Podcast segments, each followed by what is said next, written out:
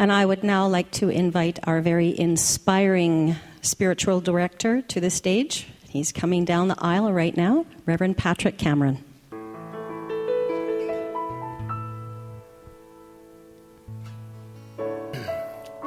It's outside enjoying the sunlight. We need a retractable roof on our new facility, is all I have to say. Yeah, why not? If we're going to dream, let's dream big. Go big or go home. Well, good morning. Welcome. Such a great uh, honor and delight to always uh, come together in community. Amazing, amazing musicians showing up and so much fun. So I'm going to invite you, if you'd like to sing a song, we're going to sing a song. And if you'd like to stand and sing, you may. If you'd like to stay seated, that's fine. If people are sleeping, if they're sleeping next to you, just don't, don't wake them up. In this very room, there's quite enough love for all the world. And in this very room, there's quite enough joy for all the world. And there's quite enough love and quite enough power to walk through our every Spirit, one Spirit is in this very room. In this very room. In this very room. Know with me one life, God's life, perfect life, my life in this moment, always and forever.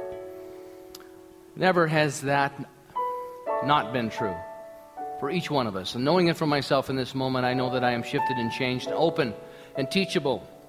I show up awake to my life, to all the small and large choices that I make. This moment is the only moment, the here and now, the eternal moment. And so I just celebrate that. I know that each, for myself, I am informed in wonderful, powerful ways.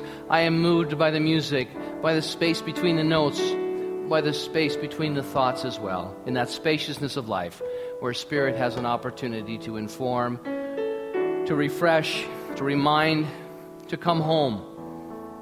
So I come home to myself in this moment. I invite you to do the same. It is beautiful, it is lovely, it is healthy, it is balanced, it is powerful, it is wonderful. As I surrender to this idea, everything necessary for myself and for you to move forward on the next step is made clear and obvious. For this I give thanks. This is my knowing. I've impressed this idea upon this infinite law that always says yes and always responds in the affirmative to whatever I impress upon it. For this I give thanks, knowing this day, this moment is complete in every good way. And together we say, and so it is. Awesome. Please be seated. Rumi wrote a poem a number of years ago called Come. Come, whoever you are, wanderer, worshiper, lover of leaving even a, a, a, caraf- a caravan of despair, even if you've broken your, your vows a thousand times, come, come home. So I've asked Brian to sing that song this morning, and I'm going to sing, and I'm going to sing with him, and you can sing along if you, you'd like. Pretty simple.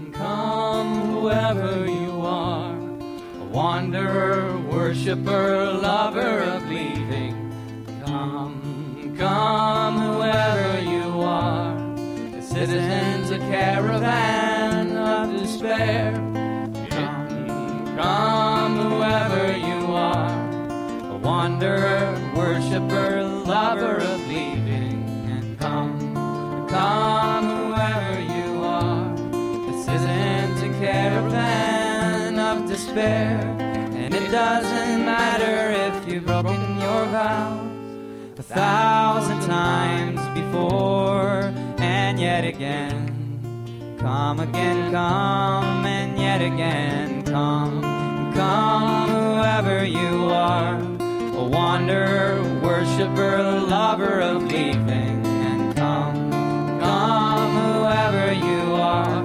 This isn't a caravan of despair,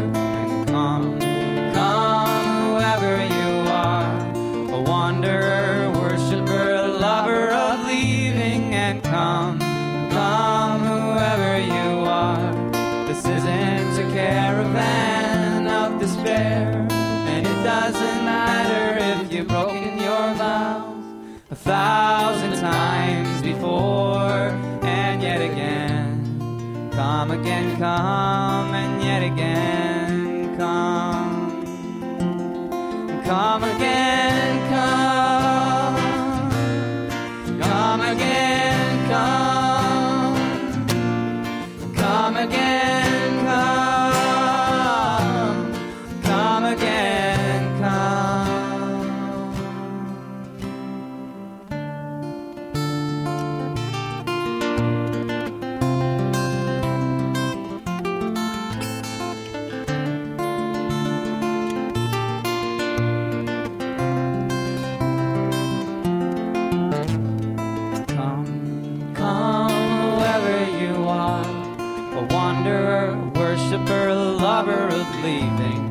come, come, whoever you are. This isn't a caravan of despair.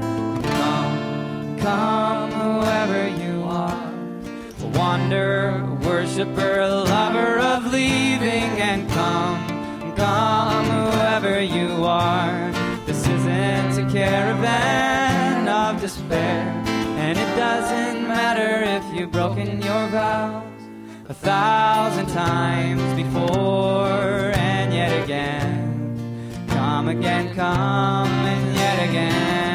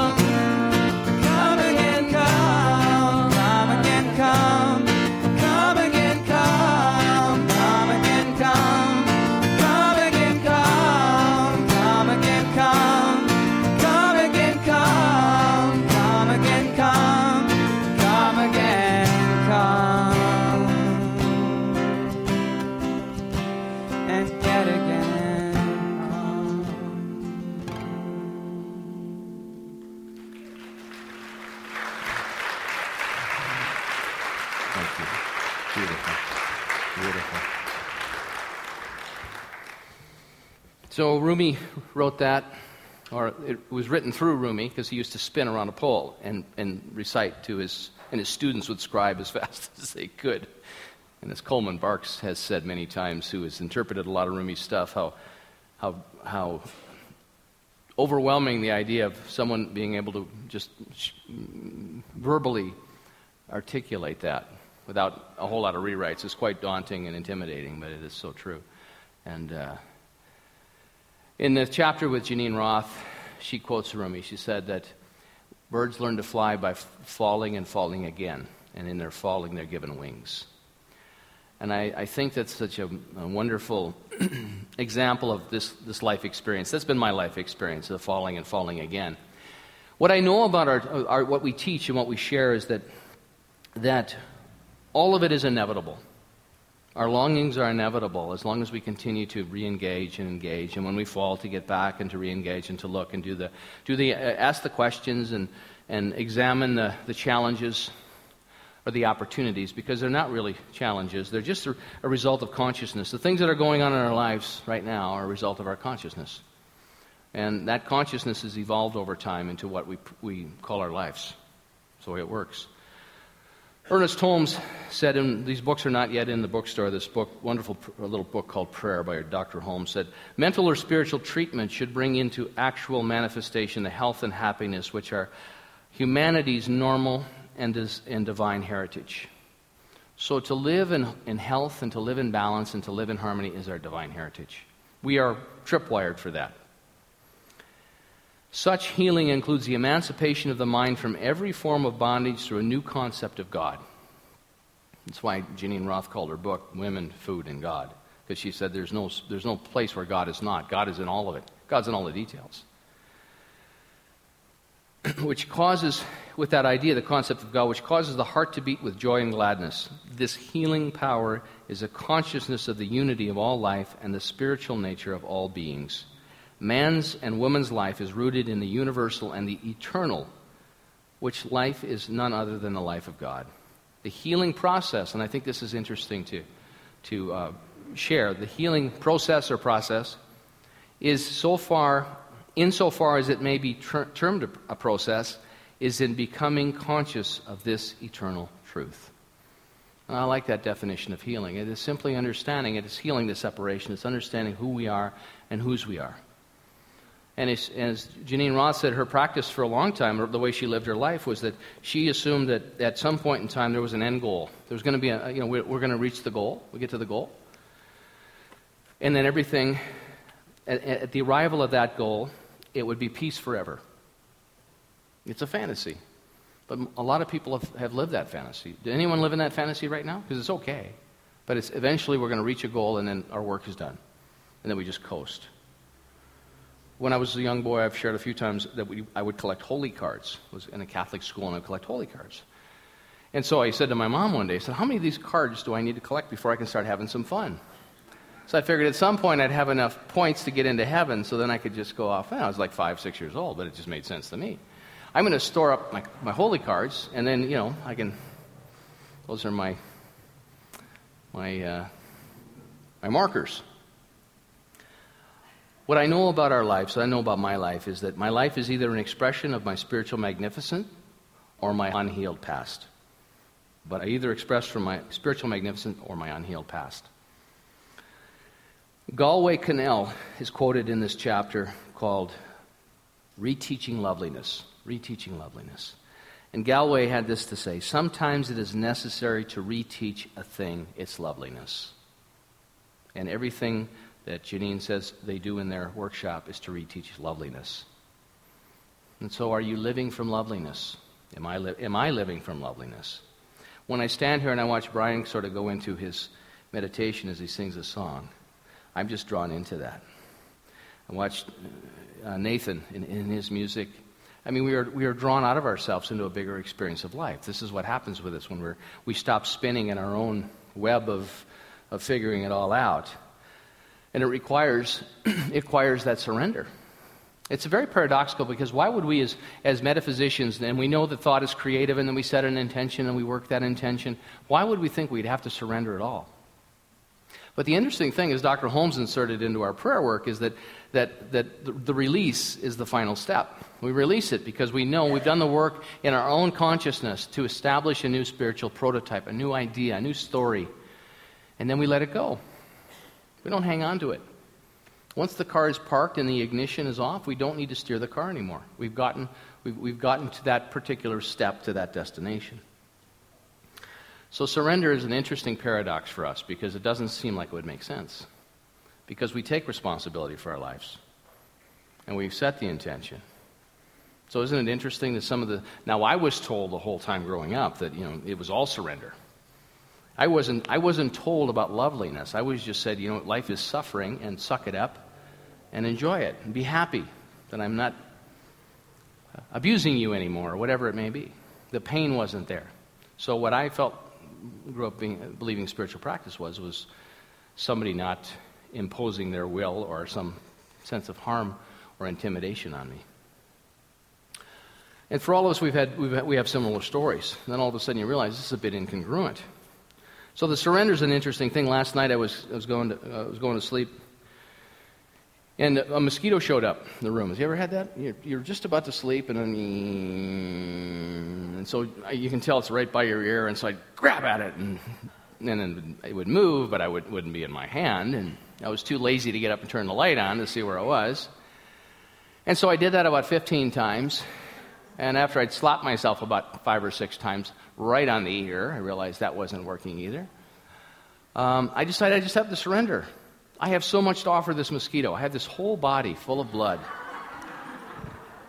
And so I just said, you know what? I'm going to sleep.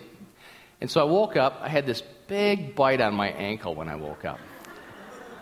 The other part of this surrendering that I didn't consider was that you cannot scratch that bite. If you scratch the bite, isn't it interesting? The more, you bring more energy to it and it festers, and then if you scratch it enough, it turns into a wound and a scab and it heals and it takes a month and a half. I don't know about you, but that's the way my body works with a mosquito bite. So if I don't scratch it, so I got up the next morning and I didn't itch it. And within about, I don't know, five or six hours of not itching, it was gone because I didn't bring any more energy to it. What an interesting metaphor for the wounds in our lives. And if we don't, we don't put energy into it, how it sort of dissipates. I don't recommend this as spiritual practice. I'm just telling you, I thought I would try it out. In fact, next time I probably will get up and find out where, and let the mosquito out. Geneen says it's never been available anywhere at any time that the value of a human spirit is dependent on a number on a scale. We are unrepeatable. We are unrepeatable beings of light. There has never been you before, and you before, and you before, and me before. And never again will this be repeated. At the consciousness we are, born into this, this environment and on this beautiful uh, planet, never happen again. Unrepeatable being of light, of space, and water. And we need these physical vehicles to get around. And we start defining ourselves by that which can be measured or weighed, something deep within us rebels. As we're, we're, we're, told we're a number, or our value is lined up with what the scale says, the bathroom scale says, or the doctor says, or whatever it may be, there's something within us rebels because we're far more than that. We're far more than that. And the reason I want to share these ideas with you because this is this is life. This is real. And I watch so many people struggle with not, maybe it isn't food is the struggle. Maybe it's maybe it's emotions. You know, maybe it's the toxic emotions that we have that we've never learned to, to really manage our emotions well our relationships with others. Maybe it's financial, maybe it's drugs. Who knows? There's, there's all kinds of fun things out there we can lose ourselves in. We can bolt. You know, that's what Rumi kept saying in the song that Brian just sang. Come, come back. Doesn't, it doesn't matter if you've broken your vow a thousand times before. Same thing I talked about last week unconditional love. We just have to step back into it. But my experience is I was so conditioned that if I made a mistake, that, that reinforced the idea that I, I wasn't valued, that I wasn't, I wasn't good and then I didn't deserve.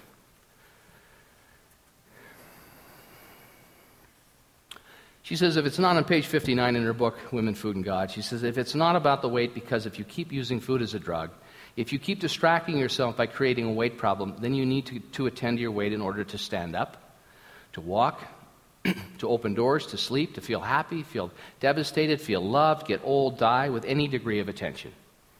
Dr. Holmes said, We're here to live, Let's live while we're alive. If you keep slapping another problem on top of the freshness of life itself, all you see is what you've slapped on it. You cannot ignore a problem just because it's one that you've manufactured. When you can't live the rest of your life with ease, the weight itself needs to be addressed. Not so that you can become supermodel thin, and not so that you can look like an image in your mind that has nothing to do with your body, your age, or your life. You need to address the weight because without addressing it, you don't actually live. You schlep yourself from place to place, out of breath. Sitting, in, sitting is painful. Flying is torturous. Going to the movies is challenging. You become so burdened with the problem you created that your life becomes small and your focus becomes narrow. We're not here to live like that. And the wonderful thing about this book is she talks about, and next month I'm going to use the book, we're going to continue because she gets into the practices. But reteaching loveliness to ourselves is so important. What she says in, in this book is it's radical self care. It's radical self care, but in a way that's grounded in the truth of our being. And radical self care re- requires, for the most part, a, a, new awareness and a diligence about how we're, we're interacting with ourselves. Wherever we are, whatever the challenges are, requires awareness and requires understanding why we do the things we do. Because if we're doing things unconsciously, it's our opportunity. That's what we're here to work with. That is, that is the curriculum for mastery, whatever it may be. And at some level, as she says, how you spend your days is how you spend your life. And it is piece by piece, it's gradual. It's piece by piece, it's thought by thought. I was spinning out a little bit this week. Some things went a little differently than I'd planned. And and uh, I was really in, in it, and, and the, the thing that brought me back was a song. I just started to sing "God is my source." you know, I didn't. I you know I could tell you that I sat down and said, "Well, you know." The therapist Patrick could sit down with the troubled patient Patrick and say, Now tell me what your problem is. And why do you feel that way? And all that. Didn't do any of that. I said, You know what? I just need to, I'm going to sing this song. So I started saying, God is my source. God is my source. God is my power. God gives me everything I need. That's why music is so powerful. There's a vibration to it. And it just got me out of the spin. And I sang it, and pretty soon Laura was singing it with me. When I first met her, I, was, I sing all the time. She, when I first met her, she said, What song we singing today? I didn't even realize I was singing all the time. But, you know, I found that singing was much more effective in my life than the, the silent cursing and um, con- condemnation that was going on in my brain. That was my spiritual practice for quite a while. And she, she continues on this, and this is part of her theme. She says, Although the very notion that hatred leads to love and that torture leads to relaxation is absolutely insane. We hypnotize ourselves into believing that the end, the end justifies the means. We treat ourselves and the rest of the world as if deprivation, punishment, and shame leads to change. We treat our bodies as if they are the enemy, and the only acceptable outcome is annihilation. Our deeply ingrained belief is that hatred and torture work, and although I've never met anyone, not one person for whom warring with their bodies led to long lasting change, we continue to believe that with a little more self disgust, we will prevail. It doesn't work. It is such a popular idea, but it doesn't work. And when we can reteach ourselves loveliness, she said, This isn't about an image. This isn't about this physical form we need to move on the planet. And I love the moving on this planet. And I intend to do a lot more of it. You know, to, to celebrate and to dance and to laugh and to sing the song. But we need to understand ourselves. We don't need to understand anybody else because they're doing their own thing. But we simply need to look at our lives and understand why we're doing this. Why am I making this choice? Why is this making me angry? Why is this upsetting me? And it's not denying it, it's not, and it's not continuing to, to fuel it. Just like that mosquito bite I described to you. We don't continue to scratch it to irritate it. But if we can, we can manage it until whatever the, because the body knows what to do. That's the beautiful things about these bodies. Our bodies know what's in balance. Our bodies know how to heal. I cut myself last night, and uh, I thought, isn't it interesting the way the body knows? As soon as there's a cut, the body knows what to do. There's an intelligence there that just responds. And it's, it's an amazing thing. She says that you can, you can lose the same 30 pounds every year for the next 80 years. Gain it and lose it, gain it and lose it. That could be your spiritual practice. But if we don't reconnect with what's real, if we don't come home to ourselves, it will, it will continue to support that pattern in our lives. We don't want to eat we don't want to eat a hot fudge sundae as much as we want our lives to be a hot fudge sundae. We want to come home to ourselves. Rumi's song. Come, come, wherever you are, wanderer, worshiper, lover of leaving, a caravan of despair. I think the Sufis had the same challenge we have. They just didn't have the internet. We want to know wonder, light, and passion. if instead we've given up on ourselves, if we vacated our longings, if we've left possibility behind, we feel an emptiness we can't name. And we will feel something is missing because something is missing the connection to the source of all sweetness, all love, all power, all peace, all joy. Stillness. It's exactly what Dr. Holmes was talking about. The spiritual force that is in and through and as all of us. And so, what song do you sing to yourself to remind yourself? How do you bring yourself back? Because the first step is understanding and realizing. And so, when we go to do anything, why am I doing this? Why am I acting in this way? Why am I responding in this way? And is it, is it the effective path? And is it something that I want to continue to do? What I know about, as you said earlier too, and it's so true, when we, when we love something, when we cherish something, we care for it. We care for it. And our whole practice, radical self care. Looking at how we think, looking at the goals and the intentions that we set for ourselves. And I'm not talking about, most of it is not exterior goals. I got to Julie shared with me a, a, note from somebody. I used an example a couple weeks ago about a millionaire, and I said, you know, when people look for the right and perfect mate, they they'd like him to be a millionaire, and they'd like him this and this and this. And what I was attempting to say in a very clumsy way was, but what I did say was, why would a millionaire want to hook up with you? Are you a millionaire? Are you open and receptive? Are you all the things you're looking for? And that's the point I was trying to make. You know, if you're stone broke and a millionaire marries you, that's, that's your consciousness. I'm all for it. That, you're going to have your own experience with that. What I was attempting to say was that, that simply that in order to attract into our lives the things we'd like to have, we must work, do the work at the level of consciousness to, to embody those things we'd like to have. It's the way it works, the law of attraction. It's simple. So, to have greater love in our lives, to have greater, and abundance is not simply about financial abundance. Abundance is today, it's listening to, I'm going to trip myself here. My shoelace came. I see I'm talking myself out of my shoes right now. But, uh, so if something does happen, you'll know. Tell the insurance company what happened. I was walking around with it. I think I will tie my shoe. Radical self care.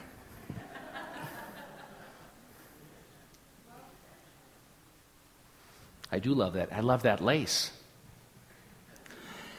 If we, if we force, deprive, and shame ourselves into being thin or anything else, we'll end up dep- we will end up a deprived, shameful, fearful person who will be thin for 10 minutes. When you abuse yourself by taunting or threatening yourself, you become a bruised human being no matter how much you weigh.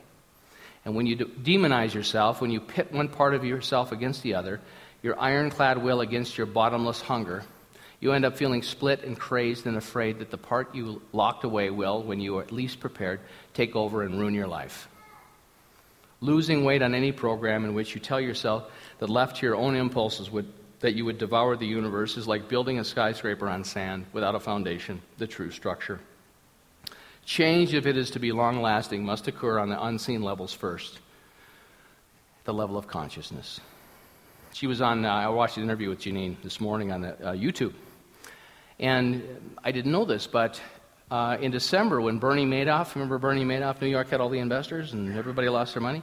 Her and her husband had been investing with Bernie for 30 years. They lost everything. And she talked about her struggle with it. She talks about her struggle even with this book and the practice. And she talked about how angry she was. And then she would have to pull herself back to what she had in her life right now. And she was very honest. She was on one of the morning talk shows. But she's been doing this work for years and years, and she said, even with the, what she talks about in this book, she has to continue to pull herself back. It's a practice. She said, I don't have it mastered, but I know this works for me. And I have an insight and an understanding what motivates me. And she said, We were very disappointed. The questions that we were asking ourselves when we lost our money was, Can we keep the house? Are we going to be able to pull, hold this together? All those things. And then she would have to pull herself back in her mind, in her consciousness, at that unseen level to the awareness that, you know what? There's so much in my life to celebrate. We are not our bank accounts. We are not our, our, our, relationships with others. We're our relationships with ourselves, which outpicture in those other relationships with others. And that was the point I was trying to make when I used that clumsy example. Why would a millionaire want to be with you? Of course, if a millionaire is going to marry you and, and you love him, go for it, or her. All for it. That can happen, but I'm just saying that we have to work at the level of consciousness to embody it and pull ourselves back. So I'm going to ask Brian to come on up. We're going to share a song with you that I think is just a, a beautiful example of this idea. Because God is everywhere present. There's not a spot where God is not. As you've heard me say a few times. My teacher, Reverend Catherine Yates, used to say that all the time. And so everything is sacred. And it's seeing with that, it's seeing with those eyes and honoring oneself in unconditional love. And even if we've broken our vow to ourselves a thousand times, you can still come back. You ready, buddy? Oh, wait, let me. I need words. Brian's got everything memorized. It's a song that you've heard before. Actually, there's a couple of verses. I went online and found out a couple of verses. It's, I thought Jack Fowler had written this song. It's, and uh, it's not Jack. It's a man by the name of Peter Mayer. And uh, there's a couple of lovely verses in it that I've never heard anybody in our movement sing before. So, anyway, it's called Holy Now. And if you know it, I'm going to invite you to sing along with me. When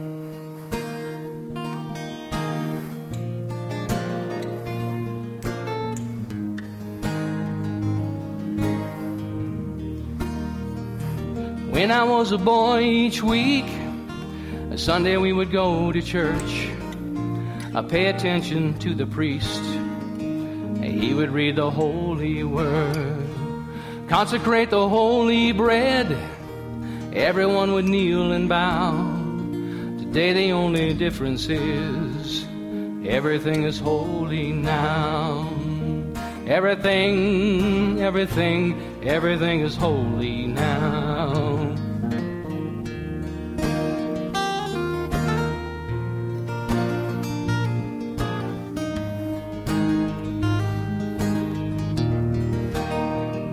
When I was in Sunday school, we would learn about the time Moses split the sea in two, and Jesus made the water wine. I remember feeling sad, miracles don't happen still. But now I can't keep track, cause everything's a miracle. Everything, everything, everything's a miracle.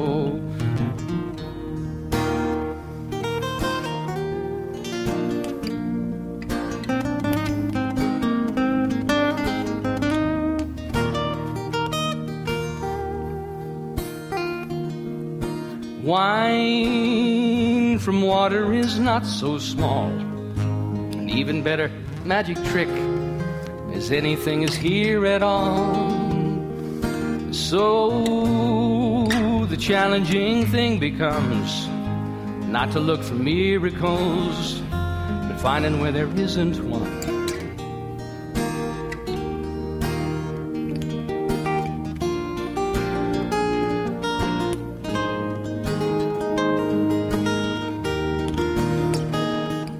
Water was rare at best. I barely wet my fingertips. And now I have to hold my breath like I'm swimming in a sea of it. Used to be a world out there, having second rate hand me downs. Now I'm walking with a reverent air. Cause everything is holy now. Everything, everything, everything is holy now. Read a questioning child's face. Say it's not a testament, that'd be very hard to say. And see, see another new morning come. Say it's not a sacrament, I tell you that it can't be done.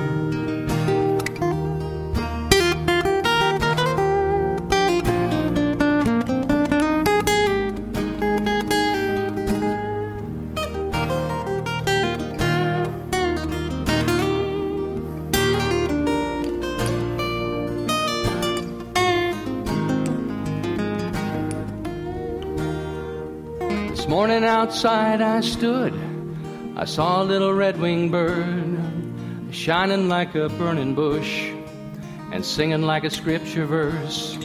Made me want to bow my head. I remember when church let out, how things have changed since then. Is everything holy now? Used to be a world out there having second rate hand me downs. Now I'm walking with a reverent air. Cause everything is holy now. Everything, everything, everything is holy now.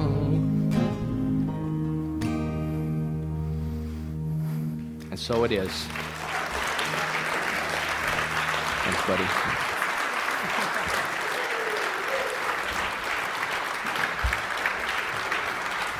Thank you. I'll tell you, having that young man provide the, the ear candy while we sing along is, is quite sweet. And thank you, Brian. So nice.